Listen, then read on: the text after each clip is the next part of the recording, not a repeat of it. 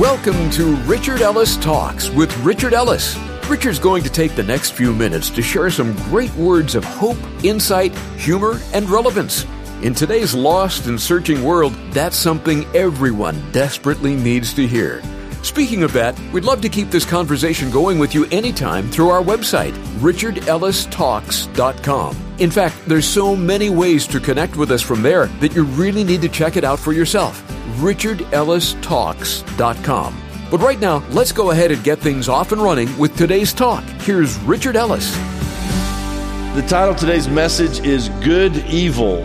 Is there such a thing as good evil? So we're going to start in Genesis chapter 50. I shared this just recently with a group of men after I spent a few millennia with Jesus, although there won't be time in heaven, so you're just there. I want to sit down with this guy Joseph in the Old Testament. I really recommend you go back, read Genesis, read the Bible, you know, just read the whole thing. But the story of Joseph kind of begins where, as a young boy, God reveals some things to him about his future. And as a young boy, he's not very wise about how he shares that. But one of the things would be that his brothers would bow down to him one day. Well, that didn't go over big with the older brothers. He's the youngest. And if you know the bits and pieces of the story, he keeps telling this story to them. Finally, they've had enough. The dad, this is his favorite son, Joseph. Turns out Israel is the dad. And Joseph is his favorite son, sends him out to check on his older brothers. They've had enough. They're going to kill him. One brother says, we can't kill him. We're not going to kill him. Then we're going to throw him in a pit. You know, we're going to figure out what we're going to do, but we're not letting him be with us anymore. So this is a young kid, teenage kid probably. They kill an animal, put it on his coat of many colors. Maybe that part of the story you know. That's Joseph, coat of many colors. So they spread blood all over it, take the goat back to his dad, and say to his dad, wild animal killed him. Now, this is family. These are brothers, 11 brothers, all corroborating this story to lie to dad, break his heart that Joseph is dead and it's over. And Joseph is sold to some slave traders that come by and he's gone. Now, what fascinates me about this young guy is that he knew so strongly that God had his hand on his life that even that was not enough to ditch over. If his family abandoned him, that there must be something to it. So you don't see Joseph complaining. There is not a single verse in all of the story of complaint. This sucks. Why did God do this to me? This is not fair. There's none of that. These guys take him to Egypt. A guy named Potiphar buys him, ends up running Potiphar's house. Potiphar's married to a wild woman. I'm sure he was aware of this. And Potiphar's wife was basically chasing Joseph, this young kid, around the house almost every day. Sleep with me, sleep with me, sleep with me. And Joseph made sure he was never in the house alone, whatever, to have this deal. One day she grabs his coat. He tries to get away, pulls the coat. She screams rape. And now he's in trouble. Falsely accused. And I believe the husband knew who his wife was because of the prison that Joseph ended up in. Joseph ended up in the nicest, highest prison you could end up in, in the king's prison. So you say, well, now it really sucks. Now he's gone from a slave to a prisoner and he ends up running the prison. No complaints. Now, how do you keep going like that? You have to know that God has his hand on your life. And if God tells you something, you have to know there's a plan, there's a purpose, and even the stuff that happens you can't explain, or if it's evil, as we'll see in a minute, even the evil God can turn for good. Okay? So, runs the prison. Long story, you need to go read this about one of Pharaoh's right hand guys, does something stupid, ends up in prison, interprets a dream, forgets about Joseph, and then all of a sudden mentions him a few years later and says, Hey, there's a guy in prison, runs the prison, and he can help interpret your dream. And within hours, Joseph goes from running the prison, clean him up, take him before Pharaoh himself. Pharaoh tells the dream. Joseph, you know, tells him what it means, tells him what's up. And just like that, at 30 years old, becomes prime minister of all of Egypt running the whole country. And you say, well, how could he possibly have been prepared to do that? Because his attitude was not affected by his circumstances. You say, well, this is terrible stuff. It is terrible stuff. But what if God's got a plan in spite of the terrible stuff? So then he's prime minister of Egypt. His dad still doesn't know he's alive. His brothers are back home and they don't know what's happened to him. A famine breaks out. So they literally have to go to Egypt to get food. And if you read the story, you get the details on this. The brothers come, you know, go before Joseph not knowing it's their little brother. And he doesn't tell them, he gets an interpreter. He can understand everything they're saying as they talk about, oh my gosh, we feel terrible. We've done this terrible thing. Interprets everything, but he hears what they're saying and he hears them confessing, we should never have done what we did. So long, long story short, he reveals himself to his brothers. And if you'll look at Genesis chapter 50, they come, you get some food, they're going to be okay. Genesis chapter 50 verse 15, when Joseph's brothers saw that their father was dead, so this is jumping way ahead, Israel finally dies, they said, perhaps Joseph will hate us and may actually repay us for all the evil which we did to him. So they're acknowledging what they did. So they sent messengers to Joseph saying, before your father died, he commanded saying, Thus you shall say to Joseph, I beg you, please forgive the trespasses of your brothers and their sin, for they did evil to you. Now please forgive the trespasses of the servants of the God of your father. And Joseph wept when they spoke to him. Then his brothers also went and fell down before his face, and they said, Behold, we are your servants. And it's exactly what he was shown as a child would happen. They would bow to him. Joseph said to them, do not be afraid. Now, I don't know if you feel comfortable highlighting stuff in your Bible. These are the verses you highlight. Do not be afraid, for am I in the place of God? Am I like God that I could judge you and execute you and do that? Verse 20. But as for you, you meant evil against me, but God meant it for good in order to bring it about as it is this day to save many people alive. You intended evil, but God intended good from your evil. And so you say, well, does it take that? Unfortunately, sometimes it does. But you say, well, then my life's over. Why would God allow all this evil, even in my own house, to come to pass and be perpetrated on me? There couldn't possibly anything good come from this. But the fact of the matter is, good does come from evil because God is God. So be very, very careful to get focused on your fear, to get focused on what you think has destroyed your life or is going to destroy your life and say, no, I will not look at that. I'm going to look at God and trust that he can take this pile of manure if I shove a seed in it and something will grow. Because that's sometimes what we do. We come to God and we say, God, I just got this pile of, of my life. What are you going to do with this? He goes, great. Because I've designed it where that manure is the most fertile place on the planet. Just give me access to even the crap of your life and I'll shove a seed in it and watch what I can do. And what does the enemy want to do? Your life's over. No hope, no future. Let me tell you how you know there's a future. Take your right or left hand. Yeah, everybody take your right or left hand and breathe into your palm. That means there's a future. Because if you're not breathing, you don't have a future. If you're breathing, you got a future. You say, well, how long am I going to live? You get one breath at a time. What are you going to do with it? Well, bad things have happened to me. Join the crowd. Because that's all anybody's got. Because it's a fallen world.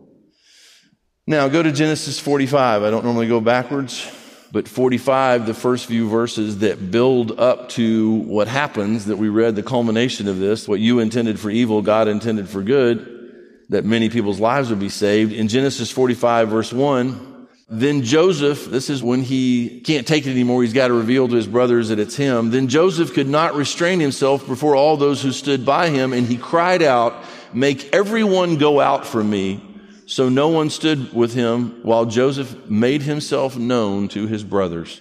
And he wept aloud, and the Egyptians and the house of Pharaoh heard it. No one in the room but Joseph and his brothers. And he is so overwhelmed with emotion of gratitude, of whatever he was feeling, that he wailed and wept so loud that though they were not in the room, they all heard Joseph crying. Then Joseph said to his brothers, I am Joseph. They had not recognized him, didn't know it was him till this moment. I am Joseph. Does my father still live? But his brothers could not answer him, for they were dismayed in his presence. And Joseph said to his brothers, Please come near to me. So they came near. Then he said, I am Joseph, your brother, whom you sold into Egypt.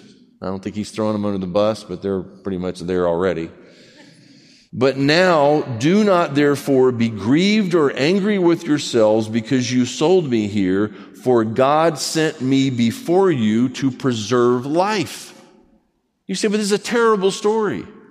But Joseph was wise enough and godly enough and had trusted God long enough through this whole process that he got it. He realized wherever in the process of growing up and learning, you know what? This is terrible stuff, but God's got this. And he is using my lost life as though it looked like it was lost to save other lives. For these two years, the famine has been in the land, and there are still five years in which there will be neither plowing nor harvesting. And God sent me before you to preserve a posterity for you in the earth and to save your lives by a great deliverance. So now it was not you who sent me here, but God. And he has made me a father to Pharaoh and Lord of all his house and a ruler throughout the land of Egypt. Sometimes something terrible something evil is allowed and has to happen for there to be deliverance. And where better do you see that than with Jesus? How is it possible to be God in the flesh and literally say, Don't you know I could call 10 legions of angels and stop all of this and to not stop it and know that tremendous evil was to be perpetrated on him and dumped on him as the sacrificial lamb with all my sin, all your sin, all my sin I haven't even committed yet. Sins I have not yet committed or covered on the cross. Everyone who ever lived or ever will live. You say, well, that's evil. It's not just evil that it happened, it's evil, literal evil that got dumped on him. He didn't deserve that. But if you don't get that, you don't get anything. If he doesn't take that hit, we don't get what we got. We don't get grace. We don't get mercy. We got nothing. So people say, why do you talk about Jesus so much? It's a fact. You got nothing without him. Now, because we live in a fallen world and there is evil, you say, well, are you trying to say these terrible things that have happened to me? And people ask me about this every once in a while. They say, how do you listen to the things that you hear and not just get completely overwhelmed? Thank God for memory loss. I think all of us could attest to this. There's things I can't remember about, like little snippets of my childhood, scenes, places, but most of it I don't remember. And I think that's part of God's mercy in the way He built us because if we could remember every, every, every, every, everything, you could not go forward. And I don't have to leave the room for this. Person by person, row by row, there are terrible things that have happened to people in this room. I'm not talking about what you've done. I'm talking about just stuff that has happened to you in your lifetime. And the question I get and the question God gets is where is he or where are you when all this is going on? And why would you let terrible things happen to children, innocent children? You say, I have no answer for it. I don't either, but I know who is the answer. And I got nowhere else to go or nowhere else to send you. So you say, you're saying that God could allow all of that and somehow he intends to bring good from it? You better pray so and you better believe so. You say, what could that possibly be? I encourage you to trust him and say, Lord, I don't get it. I don't know why you let this happen to me, but I am trusting you and I am willing to forgive whatever happened to me and do not let this be wasted. Whatever was intended for evil, I ask you to bring good from it. Now, you say, well, how does that work out for people? It's hard. But I can also take you through this room people who have experienced tremendous loss, tremendous pain. And when they tell me that they are willing to be a resource then something that may not have happened to me. I will sit with someone and say, Would you be willing to talk to someone who would probably understand better than me what you're going through? And if they agree to it, now the person who has more than survived has gone way beyond what happened to him, sits with someone and says, There's hope. What the enemy intended for evil and was evil, God can bring good from. And I'm living proof of that. There's hope. Now, you don't have to understand all that to believe all that. Go to Isaiah chapter 5. The one I'm kind of after here is verse 20. We're going to read it and you stop and thinking about what he's saying here. It is extraordinary. Verse 20. Woe to those who call evil good. So what is that category? Someone says, well, this is evil, but we've decided that it is good. And that's about the only way you can sin because you can't, well, you couldn't say this is a terrible thing to do. So I'm going to make what's evil good. So clearly that's going on in the world, has been for millennia. Woe to those who call evil good. And then he adds this, and good evil. Now you say, well, what's the difference? It's one thing for a culture to look at stuff and say to something we would say or that God would say, this is evil. And they say, oh, no, no, this is a good thing now. But then when the culture, what was happening then within God's people, and I think clearly going on today, is people who come along and not only say that something evil is good, but then they take it and say, now we're saying that what is good is evil. And you say, well, what are the implications of that? You better be ready for this. Because the things that you consider to be evil are now good, and the culture says the things that we consider to be good are now evil. You say, well, how do you know what that is? Because the world always has it completely backwards. So if you want to know what God's way is, look at an unrepentant world and see what they're doing and just flip it around and that's the answer. We'll read the rest of the verse. Woe to those who call evil good and good evil, who put darkness for light and light for darkness, who put bitter for sweet and sweet for bitter. But woe to those who are wise in their own eyes and prudent in their own sight. Woe to men mighty in drinking wine. Woe to men valiant for mixing intoxicating drink who justify the wicked for a bribe and take away justice from the righteous man. So these people have gotten completely screwed up. And how is it possible? Somewhere they said what was good was evil and what was evil was good. You say, well, I don't agree with that. Then live something different. Stand for something. Speak up when something's said that you don't agree with. Say, you know what? I can't just sit here. That's not right. You say, well, I'm going to be ostracized, persecuted. Okay. Got plenty of verses for that. Marvel not that the world hates you. In this world, you'll suffer, you know, tribulation, persecution. It's just part of the deal. Okay, one more. Go to Romans chapter 14. So I am going to read you this. We're going to do a quick verse by verse study of Romans 14. And I'm reading the whole thing. I'm not going to take a second to read it. But I want you to not just look at what it says. I want you to try to feel what it says and to say, okay, where am I in this explanation and where's the other person on the other side of this? Romans chapter 14 verse 1. Receive one who is weak in the faith, but not to disputes over doubtful things. For one believes he may eat all things, but he who is weak eats only vegetables. Okay? So what is this about? There were people back then who came out of a pagan society. In the pagan society, they would take meat and offer it, these animals, and offer them to idols. So when they came out of that, all of a sudden meat offered to idols, or maybe meat completely just screwed them up, and they're like, I just can't do it. So they become vegetarians because of their past, and they just couldn't, they couldn't see how that eating that meat could be possible as a Christian. So you say, well, that's silly. It's just meat. Now listen to me what may be silly to you may not be silly to somebody else. And what you value or where you are in a process may be where you are. Someone else may not be there in a process.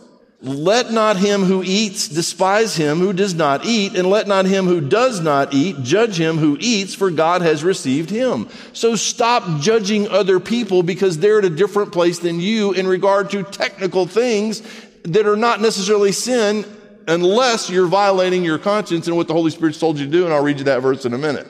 Okay?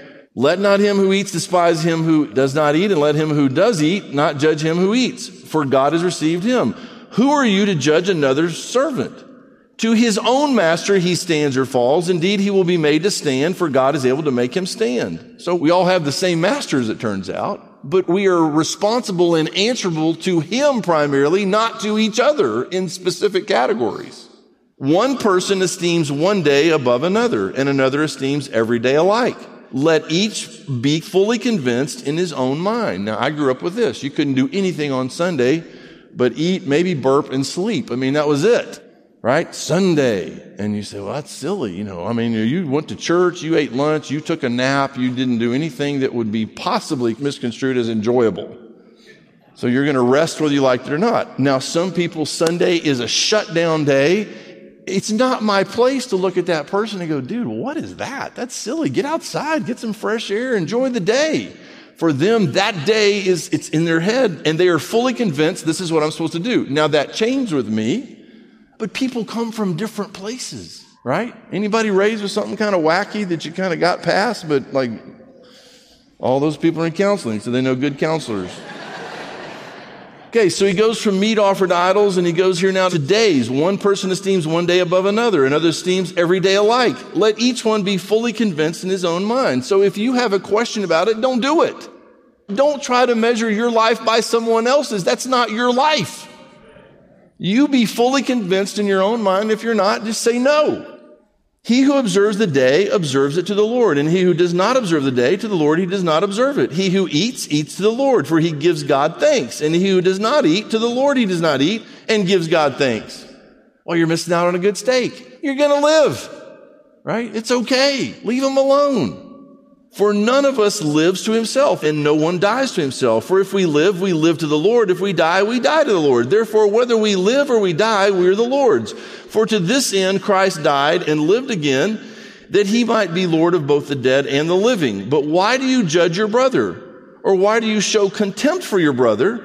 For we shall all stand before the judgment seat of Christ, for it is written, As I live, says the Lord, every knee shall bow to me, every tongue shall confess to God. So then each of us shall give an account of himself to God. You're not going to be at my hearing. I'm not going to be at your hearing. You, if you're a believer, will stand before the judgment seat of Christ and give an account for the deeds done in the flesh. If you're not a believer, you will stand before God himself. And it's not a good place to end up. You want to make sure you end up before Jesus, not God the Father. So then each of us shall give an account of himself to God. Therefore, let us not judge one another anymore, but rather resolve this, not to put a stumbling block or a cause to fall in our brother's way. Verse 14, I know and am convinced by the Lord Jesus that there is nothing unclean of itself, but to him who considers anything to be unclean, to him it is unclean. Yet if your brother is grieved because of your food, you're no longer walking in love. So you go to dinner with somebody who's got a real issue with whatever it is, and just to spite him and tell him you're free, you order something that'll drive him nuts. You're out of line. Well, that's stupid. No, it's not stupid if you care about people and you like the scriptures. Do not destroy with your food the one whom Christ died. You say, but this is silliness. No, it's not to them. So be sensitive to them, even if it's not where you have been or ever will be, because you care about other people. Therefore, verse 16, therefore do not let your good be spoken of as evil. So you're not doing a bad thing. It's not that what you're doing is evil, but it is seem as evil to someone else who doesn't see it as good. They perceive it as evil. So to be sensitive to them, you go, I'm out. I'll back off. It's not worth it to me. For the kingdom of God is not eating and drinking, but righteousness and peace and joy in the Holy Spirit. For he who serves Christ in these things is acceptable to God and approved by men. Therefore, let us pursue the things which make for peace and the things by which one may edify another. Do not destroy the work of God for the sake of food. All things indeed are pure, but it is evil for the man who eats with offense. So the thing that you are doing that is not a problem for you to do, but when you do it in the wrong situation because you're not being sensitive to other believers around you, now your good is evil. Just like that because your motivation is terrible, you're not taking them into consideration. Before Richard comes back to wrap things up for us today, I'd like to share a couple important things with you. Let me encourage you to take a minute and check out our website, richardellistalks.com. You'll find today's talk right there in the Talks page, along with all of Richard's messages. You can even forward them to a friend so they can hear them too. You'll also find the prayer wall to add your prayer requests a link to connect with us, the contribute page for you to be able to give to this ministry, a radio station finder, all our social media links, and much more. So check it out, richardellistalks.com. And Richard's back now to wrap up today's talk. It is good neither to eat meat, nor drink wine, nor do anything by which your brother stumbles, or is offended, or is made weak. Do you have faith? Have it to yourself before God Happy is he who does not condemn himself in what he approves. But he who doubts is condemned if he eats because he does not eat from faith. And then look at this phrase, for whatever is not from faith is sin. Now this makes people very nervous because what that implies is there is a massive gray area in the Christian life. And the fact of the matter is there is a massive gray area. What do you mean by big gray area? There are things that some Christians can do and others can't. What does that mean? It means that if you go to do something and you don't believe you have permission to do it and you do it anyway, you've sinned. And that's why you feel terrible. And the reason you try to justify what you're doing is that you pick someone else out and go, well, they do it. They're getting away with it. Why do I feel bad when they do it? And it looks like they don't feel bad because they have their relationship with God and you got yours. You got to do what he tells you to do and don't do anything you don't do by faith. Does this make sense? So don't let your good be evil spoken of because you're not sensitive. And don't let what someone else is doing that you think is good become evil for you because you don't have permission to do it. You've been listening to Richard Ellis Talks. We really appreciate that you've spent this time with us, but we want to keep the conversation going with you. A couple of ways you can connect with us is by giving us a call anytime at 855 6 Richard. That's 855 6 Richard. Another way is through our website, richardellistalks.com. You can email us, sign up to get the daily talk sent to your phone each day, write on the prayer wall where we can pray for you, or even stay in touch through our Facebook page at Talk with Richard. We love bringing you the program every day, but it means even more to us when you let us know how the program has helped you. So call 855 6 Richard or connect with us at our website, richardellistalks.com. Finally, if you enjoy the program, let us know by your generous support. It would really mean a lot to us. richardellistalks.com. So until next time, have a great day and thank you for listening to Richard Ellis Talks.